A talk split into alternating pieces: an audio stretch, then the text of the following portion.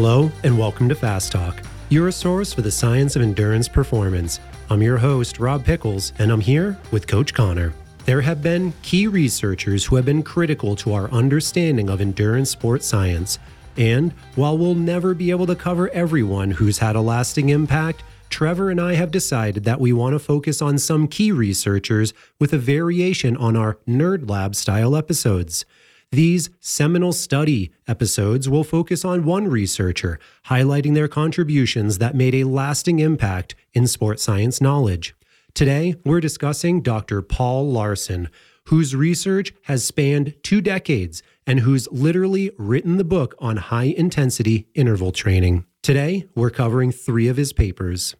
The first, titled The Scientific Basis for High Intensity Interval Training, was published in 2002, and after 20 years, its detailed best approaches for high intensity training are still relevant today. A second 2010 review titled Training for Intense Exercise Performance High Intensity or High Volume details how high and low intensity training can both lead to improvements in aerobic performance.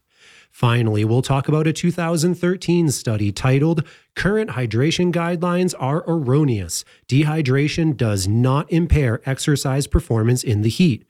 A study that highlights the complexity of physiological research and how nuance can have a meaningful impact to our knowledge and best practices. So, get ready to dive into the science of Dr. Laursen and let's make you fast. Hey, listeners, it's Rob Pickels, co host of Fast Talk. We have some exciting news to share. Fast Talk is now on Patreon. Patreon is a social platform that helps us keep creating the Fast Talk podcast you know and love.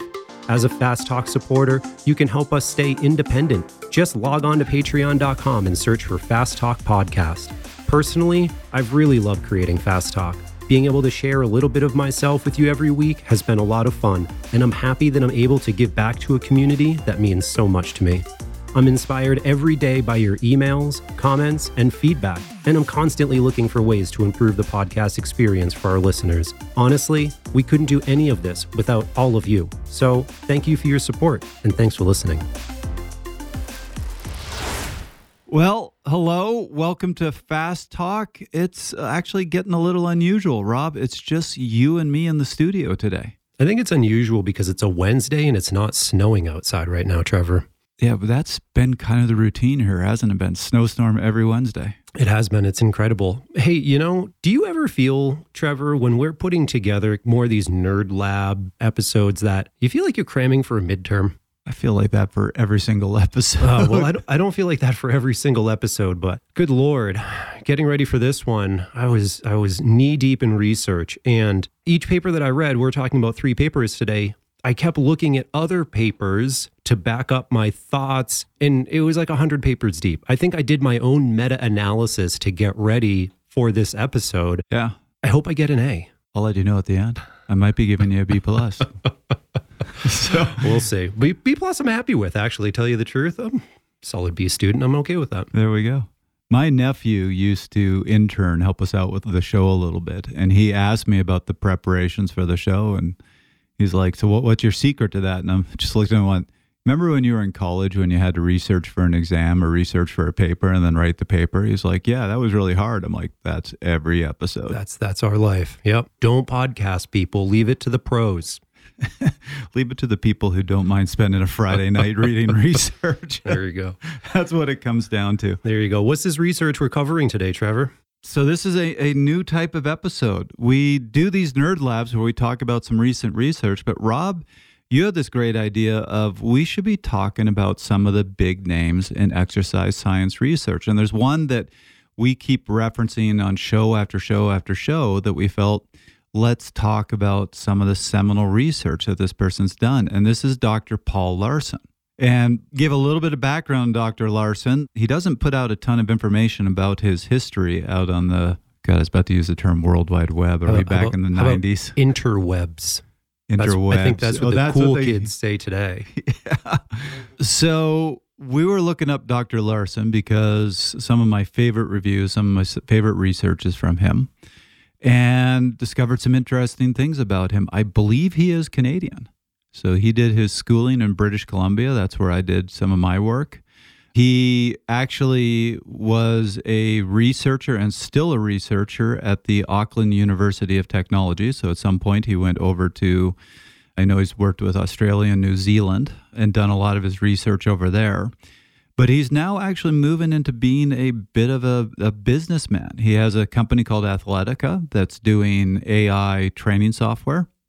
He's also co founder and CEO of what's called HIIT Science. And he, on top of all his research, wrote a fantastic book that, if you are looking for the full science, the full explanation of high intensity interval work, that is the book.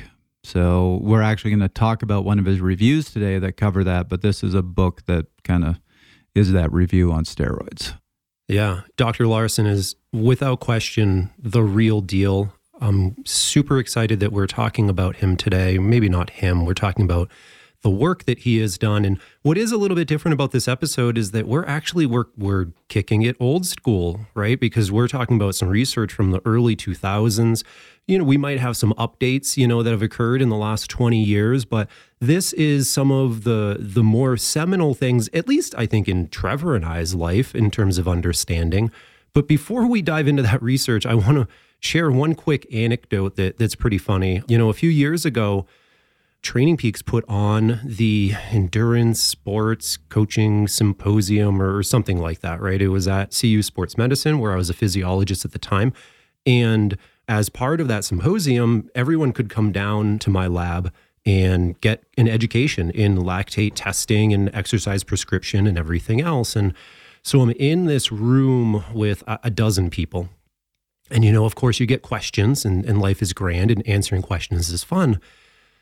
But I started getting question after question from this one individual, and they got deeper and more complex every time it was asked.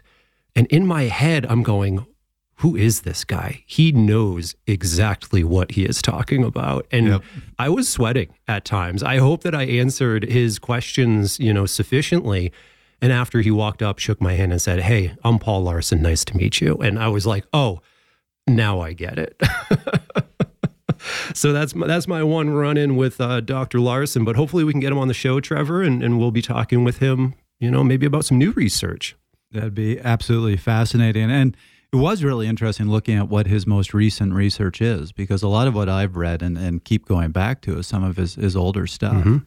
But he's been actually, so this is what's fascinating to me. He is just known as the high intensity interval guy. Yep. He wrote the book on it, literally. Mm-hmm and all of his research has been on low carbohydrate, high fat diets. Yeah. And he seems to be a bit of a proponent, particularly from a health perspective. It's interesting to rectify those two things together. Right. Because, and you've hopefully already heard our, our episode on carbohydrates with Dr. Jeukendrup. And we talked about in that episode, it's pretty definitive science that to be able to do that really high intensity work, you need glucose, you need those carbohydrates. So, Rob, we have two reviews and a study from Dr. Laursen. What's our first one? Well, the first one that we're going to do is all the way back to 2002, and it's titled The Scientific Basis for High Intensity Interval Training. Some people might call this a review. I would call it a knowledge drop, to tell you the truth. If I remember right, 170 references. But what was really interesting and why this is an important article is that he really tried to fill in the blanks between what is just typically a meta analysis explaining the research that's out there, but also trying to close some of those loops or propose things for the future. It read in such an informative manner that I think everyone needs to read this paper at some point in their life.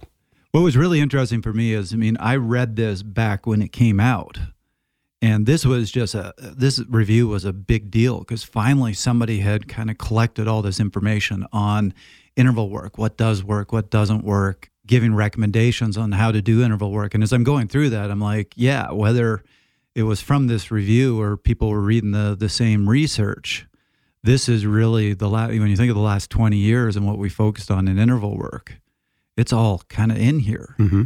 So at the time, it was just huge. You know, here it is. Here's the, here's the paper talking about high intensity interval work. What I found really interesting reading it, and you know, this is 21 year old paper. You do start to see some of the age in it. It's not to take anything away from it. It was a fantastic review at the time. but you do certainly see a little bit of that age. And one of my favorite parts is he talks in the beginning about how a lot more of the research has been done in running because you mm-hmm. can control pace and you don't really have anything that's that controllable in cycling. And you're sitting there going, yeah, power? Yeah, I got a power meter on every part of my bike right now. Right. But 2002, yep. that was a lot less common. I was a sophomore in college.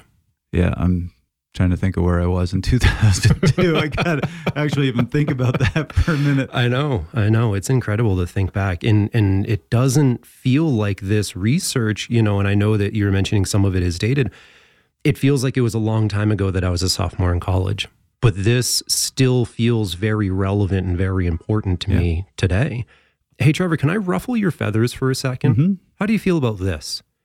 Increase training volume does not cause further improvement in highly trained athletes. So, Rob actually picked the the three studies from Dr. Laursen that we were going to talk about. And what I really like is when we get into the next one, which is one of my all-time favorite reviews. I've probably mentioned it 30 times on the show. Is a, another review from Dr. Laursen in 2010, and we're going to do a little bit of contrasting between these two because he makes statements in this 2002 paper that you see kind of an evolution of his thinking by the 2010 review and some changes. So in this one, he, he says pretty definitively, as you said, that when you're talking about elite athletes, doing low intensity work doesn't provide any more gains. Ah, but I didn't read it that way. I read it as elite athletes doing more low intensity work yeah, doesn't improve their gains. And one of the studies that he references, and I actually I saw this one kicking around Twitter the other day, which is just fortuitous. It was a study by Costill that looked at swimmers. And essentially, for one group of swimmers, they doubled their training program by having them do two a days. So their volume literally increased twofold. And they saw little to no improvement in any physiological markers and if anything, the athletes just got really freaking tired and they yeah. struggled to do the training in general. And I wonder at what point does that kick in, right? Because in this study or in this review, Dr. Laursen clearly says, hey, if you're an untrained or recreational trained person, increasing your low intensity volume, totally worthwhile. But if you're a highly trained athlete, and it was defined as someone with a VO2 max greater than 60, 60. Yep, yep. milliliters per kilogram, that increased low intensity time probably isn't doing anything for you. And yeah, let's put that into a practical perspective. If you're doing two hours a week of training and you go to 10 hours a week, you're going to get better. If you go to 10 hours a week, but you increase to 15 hours a week, are you going to get better? Probably. But if you're at 15 hours a week and you go to 20 hours a week, are you going to see major improvements? I don't know. See, that's the difference between the, the two reviews. I, I agree with you. And I think he says it a little more eloquently in the 2010 review, which is if all you do is low intensity work, you're going to miss out on potential gains. Mm-hmm. But he also states in that review that if all you do is high intensity, you're going to miss out on gains. Mm-hmm. And really, it's the balance between the two. But in that 2010 review, he brings up the, he first cites some of the similar research that he cites in this 2002, saying we don't really see any gains from adding volume to high level athletes. But for some reason, all the high level athletes do it anyway. Mm-hmm. And by the way, this 2002 review, there were multiple authors. It was Dr. Laursen and Dr. Uh, David Jenkins.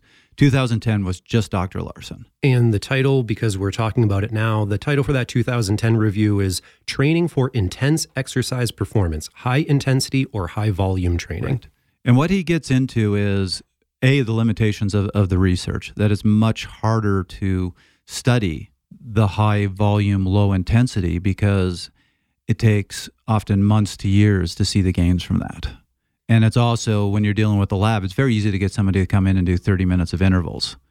It's much harder to get somebody to come in and do a bunch of six hour rides in the lab. So it's just hard to control. So basically, he admits there might be gains that we just can't see because the research just is having a harder time addressing this. Yeah, and I think that that's a similar sentiment that's shared by other researchers. Dr. Laursen heavily references Dr. Seiler throughout these papers, and we're obviously well, at least in the 2010. You 2002. 2002, it wasn't quite, you know, Seiler time yet at that point. Dr. Seiler first introduced the polarized training model in Yep. 2006. And yes, I agree that 2010, the underlying message of it is polarized training seems to fit with the science. Yeah.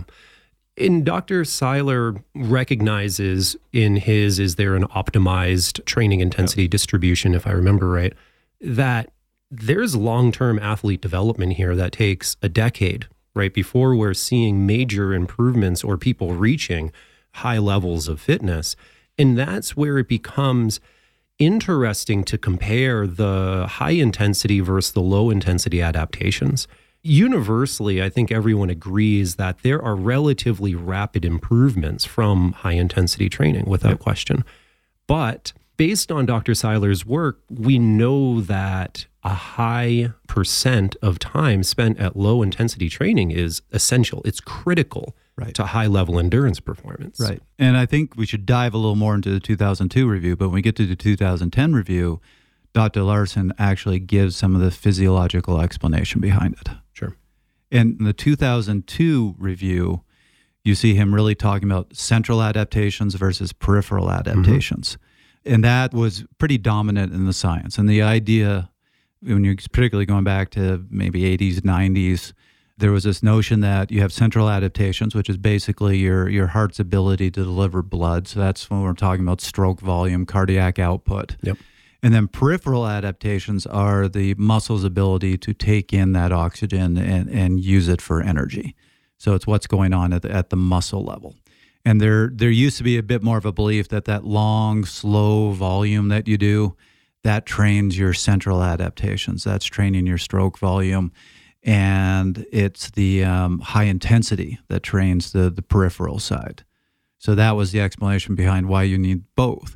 But as we'll see when we get into that 2010 review, we've learned more about how the, the physiology works. That kind of got thrown out because he even has in the 2010 review this great diagram with PGC1 alpha at the center, my, Gotta my love it. favorite term, and showing that actually both high intensity and low intensity hit that same pathway. So it's not one trains central, one trains peripheral. It seems to be they both hit the same pathway, and then that produces adaptations at, at both levels. So a lot of this old central versus peripheral got thrown out. You know, in this 2002, obviously, you know, the title Scientific Basics for High Intensity Interval Training, it's focused on high intensity intervals without question. The thing that I found really interesting, and I think that this is applicable, is there's the continued mention that high intensity interval training trains both oxidative and glycolytic pathways. And that because of that, it's a highly efficient form of mm-hmm. training. And I do want to emphasize this because there are multiple studies that indicate doing high intensity intervals improves things like fat oxidation, lowering your RQ during exercise, preserving the substrate, your glycogen in your muscles.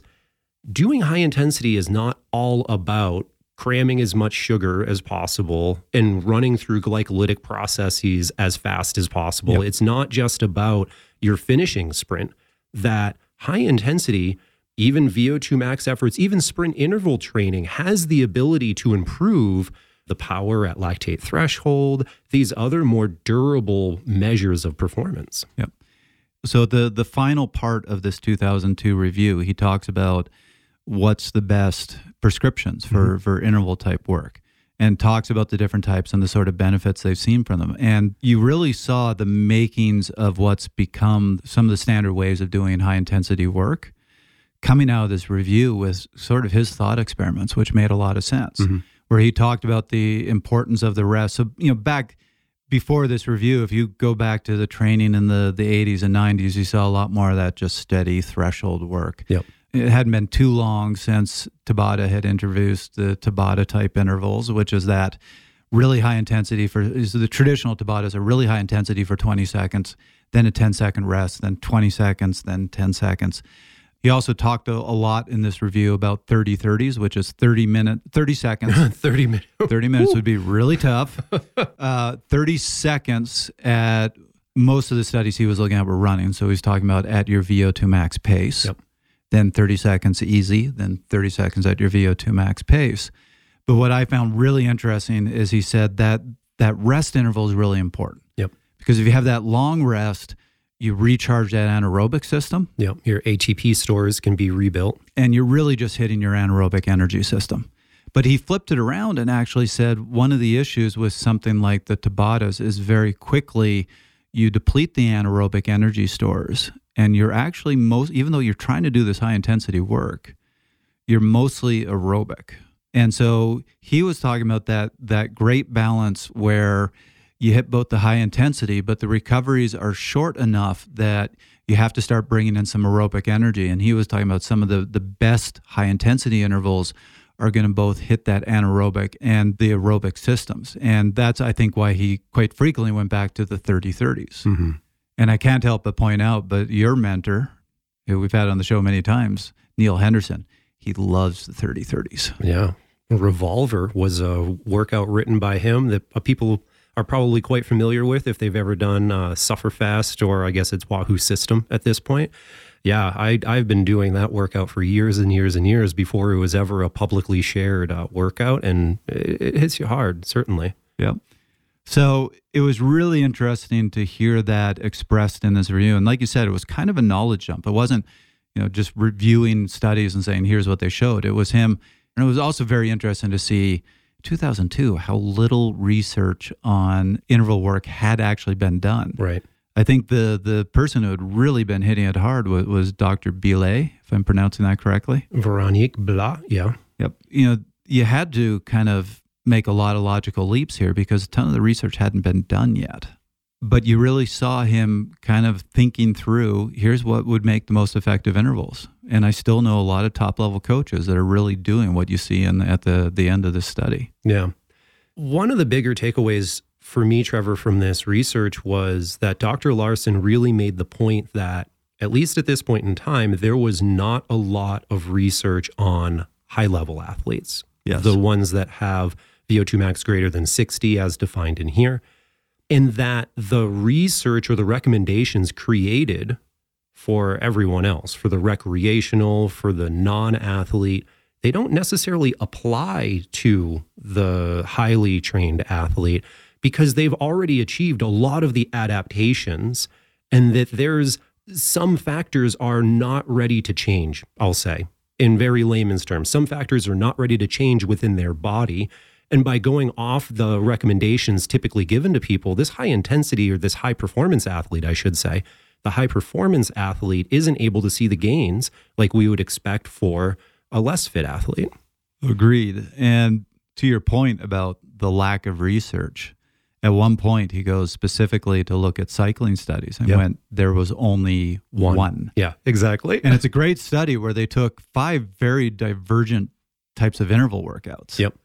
From super, I think it was like super long thresholds. They had four minute intervals, the more that VO2 max intervals. They had the 30 30s. I think they had a sprint and then one other. And you're kind of left scratching your head from this study because they showed the, the two that were the most effective and had produced very similar gains were the 30 30s and the four minutes. Hmm. And they look at that and go, you know, those, those are pretty divergent like, intervals. How are they doing the same thing? Yeah. But yeah, you're, you're getting to what I found really interesting about this review, which is he spends a lot of time trying to say, we see that high intensity interval work produces gains in elite athletes, but how? Yep. What does it change? And he goes through physiological system after physiological system and keeps going, don't really see anything. Yeah, exactly. Or a couple where he's like, maybe it's this, but we don't know. Yeah. There needs to be more research. I thought it was interesting how he focused on increased buffering capacity. I was about to bring that up. That's really the one where he's like, there's something here. right? And and for me, it's like, oh, increased buffering capacity. Yeah, I took a lot of sodium bicarbonate when I was a 400 meter hurdler. I can I can see how increased buffering improved my 50 second effort time, but how he related the increased buffering capacity of the hydrogen ions to an increased ability or an increased function of PFK, phosphofructokinase, right, which is one of the first steps in the Krebs cycle that that ultimately can support aerobic energy production and that was a link I don't like admitting that I didn't know something. That's a link I had never made It was before. a really interesting link. But yeah, no, I, I thought it was quite perceptive to, to go to the buffering. And this is where I would point at, um, you know, look at Dr. San Millan. Mhm. Look at the amount of research he's done in buffering. He loves to talk about MCT1 and MCT4, which are your transporters for lactate, and really focus on that. You want to be able to go hard for a long period of time. You need that ability to buffer. Yep. So, Rob, before we move to the second review, I'm going to throw this to you. So, this is 22 years, 21 years old. Okay. A lot of research has come out since then. He was obviously left at the end of this review kind of scratching his head on, on what changes. Mm-hmm. Any thoughts on 20 years of research since what it is that or how we see the adaptations in elite athletes? Well, well, it's funny because this is 21 years old, and I was about 22 years old at the time. I know that I've had a lot of changes in the subsequent years, and you had pointed this out. So you, you're stealing my thunder a little bit. The work of Dr. Seiler that has come out has really augmented, I'll say, this research to date. Mostly because at this time in 2002, it was easy to say, we did long continuous training and nothing happened and we did high intensity training and people got better so therefore we must put our eggs in the high intensity basket and the work of dr seiler really showed that that's not how people train and that we have to lend credence to the fact that long low intensity as a major component not a component the major component of training is ultimately essential to high performance. That's the major one for me, Trevor. What are your thoughts in the past 20 some odd years? So I'm actually going to point to, to two. One is at the same time that this review came out, it's really important to point out another top researcher, Dr. Lucia, Mm-hmm. was doing some of his best studies. So actually, two of the ones that that Are these two very big riders? reviews. Yeah, physiology of professional road cycling and kinetics of VO2 in professional cyclists. And what I actually found interesting, I went back to find those to compare them to to Dr. Laursen's review, and notice that Dr. Laursen's review is 2002. Both of these were 2001, I believe. Hmm. So this is all right about the same time. And what Dr. Lucia was trying to get at is how do top athletes improve? And he kind of said there's three big physiological things that we look at. One is your VO2 max, Mhm. one is your threshold, one is your economy efficiency. For right now, we'll just combine those, even though they're not the same thing. And what he stated was you don't really see much improvement in economy. VO2 max tends to peak pretty early on in your career, so you don't see a lot of improvements in that in pros. What he said was the difference is you see that threshold. So if we're talking power and cyclists, for example, that threshold power gets very close to their VO2 max power. So they're able to just sustain at very close to their VO2 max. So keep that thought. The other thing that I want to bring up is a lot of research on fatigue that's happened in the last 20, 30 years, where they were trying to figure out what causes fatigue in athletes, what causes them to finally slow down. Mm-hmm. And the answer is it's not one thing. No, God, it's no. it's many many different things that can lead to fatigue.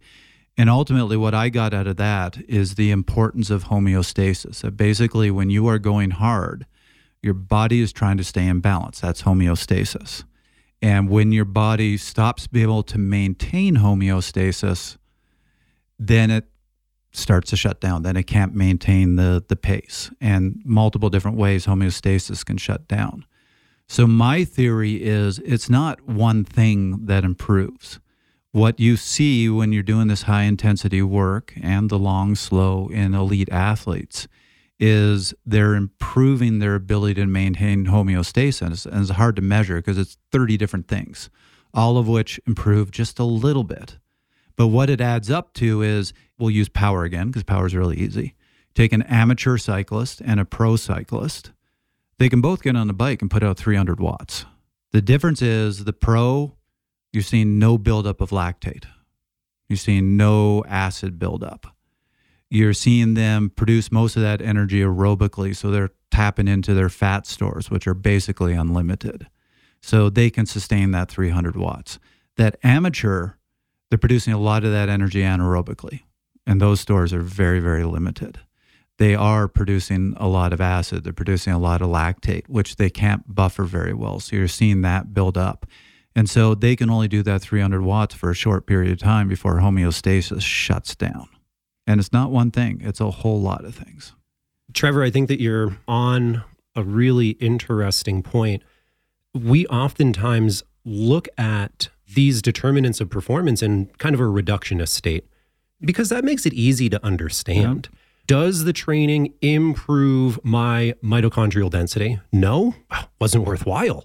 We can measure that. Well, but if it improved something else, then maybe it improves performance and vice versa. Sometimes we see training or any intervention, uh, it could be a supplement, it could be the time of day. We see that this intervention improves things in the laboratory, no effect whatsoever when it comes to performance. So we always have to remember how complex the situation is, not throw the baby out with the bathwater, so to say, but try to understand the bigger picture here. Right. And I think when you're talking about that, talking about maintaining homeostasis, you have to bring in a big mental component. Again, when you talk about fatigue, there's that central governor theory of fatigue, which is all these different signals are being sent to your brain. And it's actually your brain that at some point says, This is too much. I'm going to slow you down. I think we can learn to control that. So, an amateur, they're going to get those signals, and very quickly the brain is going to go, Enough, stop. I think a elite athlete has a, an ability to go, yeah, this is really hurting. There's a lot of things that are, are starting to, to break down a little bit. I can keep going. I can push through that. One of the classic examples was they always said, once your core temperature hits 40 degrees Celsius, you're done. That's that's just a definite you're fatigued. But then they did studies on elite, like Olympic level cyclists, and we're showing that in races, races that they really cared about, they were hitting 43, they were hitting 44, and they were just able to push through it. Yeah. You know, I think that this is a super interesting topic. In, instead of getting too off track from what we're talking about mm-hmm. today, mm-hmm. we have a couple more studies. I'm going to encourage people to go back and listen to episode 261 that we did on pain tolerance with Scott Frey because we talk a lot about, about this that. in that right. episode. Exactly. Hey, listeners, this is expert coach and physiologist Ryan Kohler from Rocky Mountain Devo, and we just launched the Fast Talk Labs six week strength training series. As many of you know, building and maintaining muscle strength is a crucial component of your training program. Whether you're a cyclist, runner, triathlete, adventurer, or recreational athlete, we'll be releasing an easy to follow workout every week that'll help you get stronger and more durable for your chosen sport. Don't let your strength slide this upcoming season. Check out more at fasttalklabs.com. So let's move to the 2010 review. This is training for intense exercise performance, high intensity or high volume training. And this is one of my all time favorite reviews. Should I just sit back and, and let you, you go here? I'm going to drink a little water. Are we going to do the dummy thing where you're, you're actually talking? Is my mouth moving? so, you know, one thing that I love to see in here was he actually in this review brings up the whole purpose of training is to better handle what he called homeostatic deviation. Mm-hmm. Exactly what I was talking about. And it yep. was kind of nice to see because Dr. Laursen is a much smarter person than me, but at least twice as smart. At least twice as smart. But when I was reading the 2002 review, I came up with that idea that I just expressed to you. then I went back and reviewed the 2010 and went, oh, he had the same idea. or more, I had the same idea as him. Let's there put it the go. right there way. There you go. Let's call a spade a spade on this one. It's documented when he had the idea. Yes, exactly. So what I love about this review is a couple things. So I'll, I'll kind of give the the quick summary, and then Rob, let's let's go wherever you'd like to go. Do it. So we already talked about the fact that first he addresses, hey, there isn't a ton of research that high volume does much for you. Mm-hmm. But then admits here's the limitations of the research. And we have this fact that even though there isn't any evidence, you see again and again and again. And remember, this is 2010. Dr. Seiler proposed the whole polarized theory, which he referenced multiple times in this review in 2006, 2007. He said, but for some reason, elite athletes are spending 75% or higher of their time doing long slow. So what's the reason? And just said, essentially, what's probably going on here is there are gains that we just can't see in the research because mm-hmm. it's really hard to do that study. They just take too long and it's hard to do in a controlled setting. So that was one thing that I, I love to see him talk about. But then he goes into what are the possible physiological mechanisms, and he explains the whole PGC1 alpha pathway, which mm-hmm. is fantastic. Has a, a great diagram of it showing both high intensity and high volume hitting PGC1 alpha, how they do it, and then the gains that you see, which is increase in type 1 fibers, increase in mitochondrial biogenesis, increase in fat oxidation capacity, and an increase in your GLUT4 transporters for sugars and glycogen. And what he gets into, and you've heard me say this multiple times on the show, is there are four mechanisms that seem to activate PGC1 alpha, that seem to elevate it. One is mechanical stretch or muscle tension. Second one is an increase in reactive oxygen species that occurs when oxygen is processed through respiratory pathways. And we're not going to talk much about it, but I will say this is what's behind the theory of antioxidants taking a large amount of vitamin C might diminish adaptation. Exactly. Perfect. Okay. Exactly. Three, an increase in muscle calcium concentrations as required by excitation contraction coupling. By the way, I'm not interpreting these, I'm reading the, the study right now. And then four is the altered energy status, i.e., lower ATP in muscles. Now, here's what's really important and the thing that I got out of this review and why I go back to it again and again and again and again. That increase in calcium concentrations in the muscles. So, calcium is used to help muscles contract. And the idea is the sarcoplastic reticulum, which I just mispronounced. and cool. Is laughing. Close, close enough, man. It's cool. It's close enough releases calcium that causes the muscle to contract, and then all that calcium sucked back up, which gets the muscle to, to relax. You do that enough times, even at low intensity, and it gets harder and harder and harder to suck all that calcium back up, and you get stuff, some buildup. breaks down, yeah. So things break down. That's what long slow does, and that activates PGC1 alpha. The high intensity work causes that buildup of ADP, mm-hmm. so the drop in ATP, which also activates PGC1 alpha. And as a quick refresher, whenever we talk about burning fat, burning carbohydrate during exercise, the whole reason we're doing that is to create more ATP, to add phosphate back onto the ADP, the di, that's what the D is, di means two, and bring it back to an, an adenosine tri 3 phosphate. So ADP and ATP are ultimately what we're talking about when we talk about energy for the muscle cell. Yep. So here I'm going to read right out of the study. So first he says, higher volumes of exercise training are likely to signal for these adaptations through the calcium calmodulin kinase, while higher intensity of endurance training, which lowers ATP concentrations and raises AMP levels, appear more likely to signal for mitochondrial biogenesis through the AMP activated protein kinase pathway, AMPK. So that's what we were just saying. For what it's worth, AMP is M is mono. So now we only have one phosphate. So yep. ATP, ADP, AMP is three, two, one phosphates. Yep. Then he goes on to say with these two secondary phenotypic adaptation signals identified, it becomes apparent how different types of endurance training modes might elicit similar adaptive responses. So basically, he's saying they're hitting PGC1 alpha they're both are, but they're hitting it differently through different means.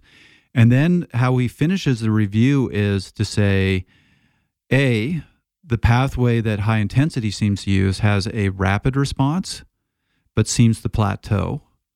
Where the the pathway that's used by the long slow seems to be much slower in its adaptations, but doesn't seem to plateau as much. It seems to produce continuing gains over time ultimately what he says is it's the additive effect that these two work in conjunction to produce a much bigger gain. So if all you ever do is long slow, you're going to miss out on gains. If all you ever do is high intensity, you're going to miss out on gains. It's the right mix of the two, which is really the ultimate explanation of the polarized approach to training. Yeah, I really enjoy this paper, this knowledge drop, because of the practicality that is inside of it. Dr. Laursen clearly says training above LT1, VT1, however you want to define it, training above base, it induces a lot of stress through the autonomic nervous system. And athletes can only handle so much of that systemic stress. We know that training at high levels or high intensities causes great gains and adaptations, but we should also know that it's pretty limited the amount of work that we can handle there and that we might not see as rapid of a change at low intensity. But man, we can do a lot of low intensity work before it overwhelms the body. And that balance between the two, that's the balance that we need to be the best athletes we right. can. And he also brings up in this review, as you were saying, the overwhelming your body, the importance of that autonomic stress. That high intensity work produces a lot of stress on us, that if you do too much of that, can push you over into an overtrained state, where the long, slow does not. And that's part of the reason that you see these elite athletes do a lot of long, slow because they can only handle so much high intensity. Yeah, to put this into perspective, I think that this came out of a Seiler paper. I don't think it was in this one, Trevor. Let me know. There was a study on racehorses that was using alternating high intensity and low mm-hmm. intensity days. And they trained the racehorses up. They got pretty good with this alternating high and low intensity.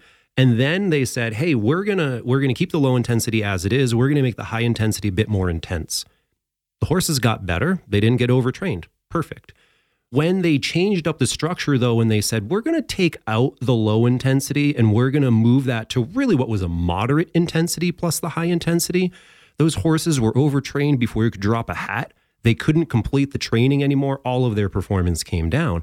So, showing that polarized difference, keeping the low low and the high high, even in horses, is worthwhile. Yep. No, agreed. Now, one thing that's worth pointing out here, and I do apologize because I've read this review. For the life of me, I couldn't find it. I spent 30, 40 minutes looking for it last night. I will keep looking for it. So, yeah, I can't remember the name of that review. I apologize. As I said, I spent a long time looking for it last night. We'll put it in the show notes if I can find it. But they did add some complexity to this conversation. We always talk on the show about PGC1 alpha. And I try to keep it simple, not throw too many terms at you. So we, we talk a lot about that pathway. But more and more, they're showing that obviously, whenever you're talking about the body, it's always more complicated. Mm. And PGC1 alpha seems to work in conjunction with a, another signaling protein called P53. And it does complicate the conversation a little more. And I do at some point want us to do an episode talking about how these two proteins produce a lot of our, our, aerobic adaptations and a lot of the complexity of this conversation. Yeah, I think that would be interesting. I've certainly read a bit about P53, but I'm not an expert yet. But when I cram for that episode, I hopefully will be. Well, let's get on the calendar. I think this would be a fun one. Awesome. All right, Rob, should we move to our final study from Dr. Laursen? I think we should. In this study, it's it's different than the first two. The 2002 and the 2010 study that we talked about are, are both on this high intensity, low intensity training mm-hmm. spectrum. They're also reviews. They are also reviews, correct. This is a study in which Dr. Laursen was the lost author. And so presumably uh, some students, you know, carried out this work. Dr. Laursen was overseeing it. But this is a 2013 study that's, I don't know if it's inflammatory, but the title is Current Hydration Guidelines Are Erroneous. Dehydration does not impair exercise performance in the heat. Go figure. I love this study. I've actually never read this before. Really? You you're glad this? that I, you're glad that I picked it out. Great. So I'm just going to say this as somebody who did race at a high level and had to suffer through five hour races in mm-hmm. extreme heat. Mm-hmm. I'm going to go back to this is 2008 when they were getting ready for the Olympics in China and they were expecting a lot of heat there. Mm-hmm. And I remember the Canadian national team was putting all the riders in these kind of mobile homes to do their training because they could heat it up and and we're just obsessing about their being able to handle the heat and getting into this whole so the the belief is once you lose 2% of your body weight in dehydration your performance drops mm-hmm. so they were obsessing the 2% loss and i remember one of the canadian olympians I'll, I'll let him remain anonymous griping to me about all this time in these heated buildings and just saying we're athletes. We're tough. We'll figure it out. Just let us race the damn race. And that's what I've always felt. I'm like, I am certain I have done many races where I've lost way more than 2% of my body weight. Think about how much faster you go up a climb. Yeah, right. And look, certainly there's a point where you, you see a drop in performance, but I find it hard to believe at 2% you're, you're falling off. Yeah, you know, I will say that there is research supporting the fact that heat training or heat adaptation increases things like plasma volume and that that can improve stroke volume and you can get better performance. I think that that is a topic for a different show, but I do like research like this that's like, haha, you thought you knew, but Yeah. you probably don't know. And what's unique about this, and they open the paper by saying previous hydration research, essentially how it's done, you have somebody exercise in the heat, you get them really thirsty, you get them really dehydrated, and then you put them on a bike, you tell them to go as hard as they possibly can, right? Maybe you give them some water to drink during this time and you say, hey, look, in the people we didn't give a drink to, they did terribly. And the ones that we handed the water bottle to and they replaced all of their dehydration, they did great. Right. But this is research. And usually what we try to do is blind people to what's going on. And when you hand somebody a nice, cool water bottle, they're gonna do better. And it's, as you said, it's not blinded. Yep. The group that's being rehydrated versus the group that's not, they know it. The, the poor people not getting rehydrated are sitting there like, what about me? Yeah.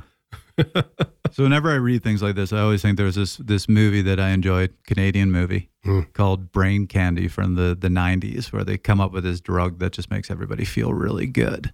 It's kind of a satire about the Hmm. the drugs, but they're doing a controlled experiment of it, and you have this group of people that are still miserable, and their faces are covered in zits, and they're yelling at the researchers, "Admit it, you're giving us the sugar pills." That was an episode that Dr. Jeukendrup could have been a part of. Love it. Uh, you know, so this study, what did they do if they didn't give someone a water bottle? They gave them an IV. And this is pretty ingenious, I think, because they gave everyone an IV. They hid the IV bag from the subjects so they couldn't see it. Well, they went down to the detail of when you get a saline solution, you feel coolness Yep. right where the needle site is. So they were literally putting cold towels on the site Yep. so you wouldn't know. And the other thing they did was they changed the rate of infusion so that people didn't know how quickly they were getting fluids. So they created three different conditions with this. The first condition, everybody went through a warm exercise dehydration trial that dehydrated Right. them 3%. Exactly. And then out of that, three conditions occurred. They either replaced everything, so they were back to a euhydrated, a normal, a 0% dehydrated, or they replaced 1%, or they replaced nothing, right? But people didn't know that they got nothing. They very well could have gotten the 2%, or they could have been back to totally normal again. And that was super unique about this. Another thing that was unique about this study is they point out when you blow more air on someone, lo and behold, they don't feel as hot and they don't feel as though they're working that hard. And in our day and age of everybody riding the indoor trainer, especially in the wintertime, you know exactly what this feels like. Yeah. Try doing your intervals on the trainer with no fan. I've tried it once. Yeah. That's heat training. Maybe that's good for you. Yeah, maybe. I will say, prior to this, when I was at Pearl Izumi, you know, Trevor, I used to go visit you in Toronto every once in a while. And uh, the reason that I was up there was working in an environmental wind tunnel in Canada to test clothing on cycling subjects. And the reason I flew to Canada for this was it was an environmental wind tunnel. Everybody getting tested was getting blasted by an appropriate amount of air, just like they were riding their bike outside. And when I'm testing clothing, you better believe that that's important, not just having a fan blowing on somebody's head, really not doing anything to cool them off. Yep. By the way, what I loved about the wind tunnel you were in was it was designed for cars. Yep. So this wasn't the little wind tunnel where Nope. you're doing one subject at a time. You had the giant room where you could put 10 athletes in there and test them all at the same time. Yeah, the room was big enough to hold eight coach buses. To put the size in perspective, and I measured the wind flow everywhere, I could put 10 athletes and each would have laminar airflow, meaning not buffeted by other people hitting them. I could also control the humidity, the temperature, the radiant heating, which is one thing they didn't do in this study. That it's like if they're going to the thing of increasing the airflow, they should probably shine some sun on these people. So I will knock the study for that aspect. But these environmental conditions, getting them right, if you want to compare this to outside free living, you, you got to get them right. Yep. And so, getting to the results of the study, I love seeing this because I, I agree with this. And look, I'm not saying there's no such a thing as dehydration. I think you get somebody down to six, eight percent loss of body weight. Yeah, you're going to see a decrement in performance. It's it's more the this rule of two percent mm-hmm. that you you never want to drop below. So they had the two percent, they had the three percent, they had the you know getting you back to normal hydration level, and basically showed no difference in perceived effort, no difference in performance, no difference in heart rate. The only thing that they saw a slight difference in was core temperature, and it was only in the the group that was dehydrated to three percent. And you only saw them start to diverge after 17 kilometers of this 25 kilometer time trial. Wow. Go figure. Yep. No change in presumably sweat rate because skin temperature was the same no change in thermal sensation. People didn't necessarily feel hotter, but I did find it interesting and reassuring that they did see a change in core temperature. So we are getting some precision of data here. It's not like they uh, had an agenda, so to say, yeah. and they're just like, dehydration doesn't matter. We work for the Drink Sand Corporation but it was in line with what we would expect. Typically, it's reported that a 1% change in hydration status causes a one tenth of a change in core temperature in degrees Celsius. So, uh, a 3% dehydration was about three tenths of a degree Celsius hotter core temperature than in the normal. But I will say the 2%, if you look at the data, the 2% was right there with the 3%. And this is my issue with statistical significance and practical significance because I would say they were practically the same, yeah. but statistically there was no difference at 2%, but I think that there was. Yep. No, I agree with you. So what I loved is again, you know, this is something you see in, in Dr. Laursen's studies is then he'll he'll go into let's try to explain what's going on. Let's talk about the physiology. And I loved his, his theory on this, which is the oral sensing. Yeah. So he cited some really interesting studies where they were taking people that were getting a little glycogen depleted and had them wash their mouths with a carbohydrate drink, mm-hmm. but not swallow it. So they'd rinse their mouth and then spit it out. And that would actually improve performance. Just the sensing of carbohydrates. Yes. Allowed athletes to go harder when they were doing a, a time trial to fatigue. And for what it's worth, practically, let's say you're at the end of a long race, you're feeling like you're bonking, but you can't possibly stomach any more food because you're just nauseous. Go ahead and rinse that sports drink and spit it out. It's probably going to help you. But when we talk about hydration, Trevor, it wasn't the same. Right. So, what he gets at here, I think you're getting at as well, is so he was trying to explain those other studies that saw a difference. And his point is it's not dehydration it's not that they're getting dehydrated and that's hurting performance. More of what you're seeing is the group that were drinking, that drinking has a, a stimulus that allowed them to go harder. Frankly, they weren't thirsty. And what's interesting in this study is Dr. Laursen's subjects weren't thirsty either. And that's yeah. potentially, or what I should say is this they were no more thirsty depending on the group they were in. Because if you do look, they were more thirsty after the test. Yeah. All of them than they were before the test. But because in the the saline, that normalized the osmolality of their blood, which decreases one of the drives for thirst.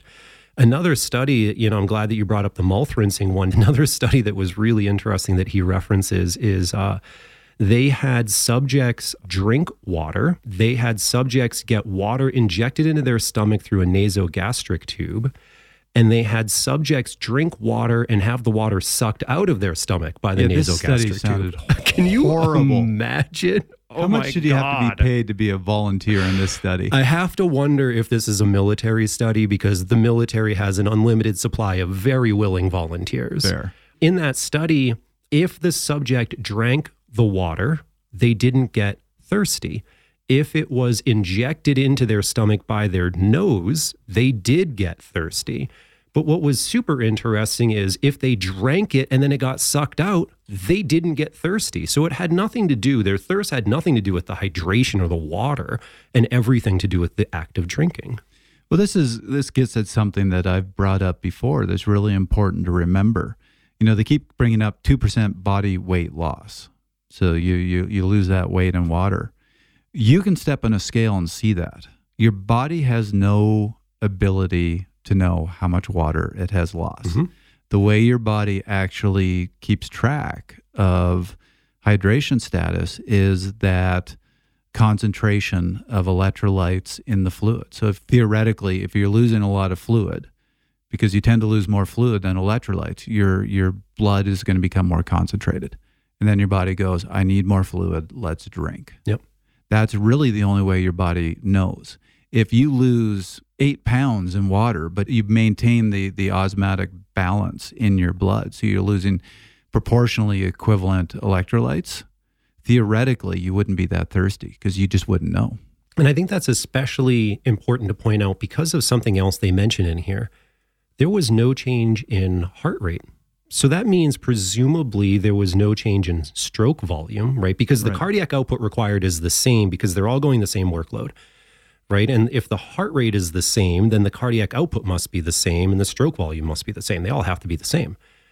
So if there's no change in stroke volume, there was probably no change in the volume in their vascular system. Right. And he points out that the body does everything it can to preserve the fluid in the vascular space.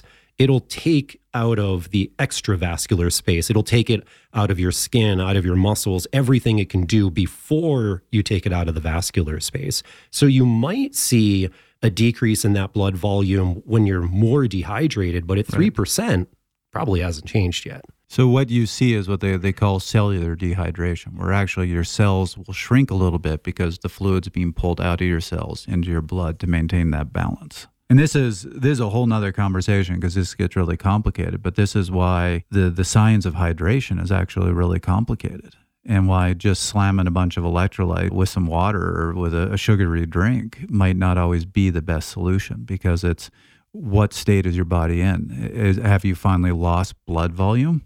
or has it just been the cells that have shrunk? Because if the, the blood is staying in balance and then you, you drink a highly concentrated fluid, even though you, you have cellular dehydration, the cells have lost fluid. If you have a more concentrated fluid in your gut, because somebody convinced you this huge electrolyte drink is great for you, then water always goes to decrease the, the concentration.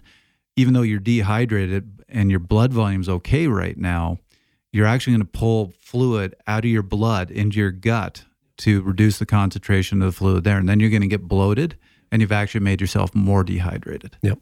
Coming out of this study, I'm a little perplexed on the recommendations because in a 25 kilometer time trial, it probably doesn't matter. Right. And Dr. Laursen, or I should say this group, I shouldn't just refer to Dr. Laursen here, but this group says or suggests that drinking to thirst is probably what you need because thirst itself seems like the limiter, which, if you're familiar with Dr. Noakes, you can go read about drinking to thirst, you know, based on Dr. Noakes's work. But I will say, I am someone who enjoys very long, very arduous adventures. And I am someone who's really nerdy to the point that I have made a spreadsheet that calculates blood osmolality based on hours fluid consumption, the concentration of sodium within that fluid. And Trevor, as you know, I like to color code things. So it's green when it's in a good place, it changes to red when it's outside the recommendation. I knew there was a reason I like having you on the Yeah, show. I'll, I'll maybe share that sheet at one point, but I don't know that the recommendation dehydration doesn't matter is the right recommendation to give, especially in people in my place because of this. I think on short duration stuff, you can certainly drink to thirst and be totally fine. If I'm legitimately in the middle of the desert, three hours in and three hours from home, and I'm thirsty, I'm probably not able to catch back up and quench my thirst, so to say, at that point.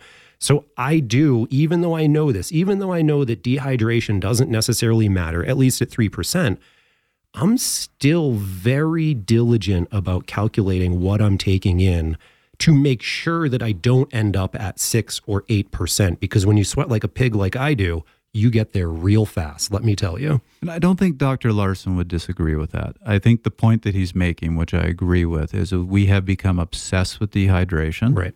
And we think it takes very little for us to get dehydrated and lose performance. And you see people obsessing rehydrating.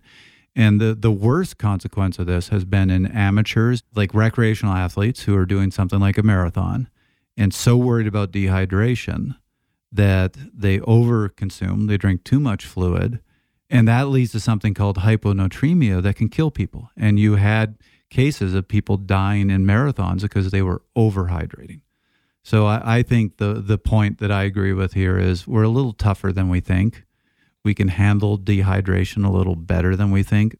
You know, take care of yourself. Be smart about it. Don't dramatically dehydrate. I've been there. It's a bad place. Yeah. But don't think that you know we're this fragile. Yeah. We talk a lot about this back in episode 221 with Dr. Kenefick. It was called Addressing Sweat and Electrolyte Loss. Great episode that goes really deep on that side of it. Hey, listeners, this is Ryan Kohler, coach, physiologist, and owner of Rocky Mountain Devo. Whether you're a competitive athlete or a fitness focused individual, Rocky Mountain Devo has a place for you. We provide coaching, nutrition, lactate and metabolic testing, and training plan guidance so that you can get to where you want to be. Check us out today at RockyMountainDevo.com. Well, Rob, we're at about an hour. I think I got an A minus. What do you think? Oh, I was going to grade you, wasn't I? Yeah, well, I graded myself because that's how you do it in this day and age. You score yourself, Trevor. Am I grading you on the final episode no, no, no. or all, You- the, all, all the stuff that you cut out? I already gave my. uh, you went off, Mike, more than I did. I, I already gave myself an A minus. You got to grade yourself, man. Are you better than me or are you worse than me? I'll just say I'm better looking. A minus for you too. Going to recover from that one, are we? nope, we're done. That's it. Mic drop. That was another episode of Fast Talk. Subscribe to Fast Talk wherever you prefer to find your favorite podcasts. Be sure to leave us a rating and a review. The thoughts and opinions expressed on Fast Talk are those of the individual. As always, we love your feedback. Tweet at us at, at Fast Talk Labs or join the conversation at forums.fasttalklabs.com. As always, you can learn from our experts at fasttalklabs.com or help keep us independent by supporting us on Patreon. For Trevor Connor and Rob Pickels, I'm Rob Pickels. For Trevor Connor, I'm Rob Pickels. Thanks for listening.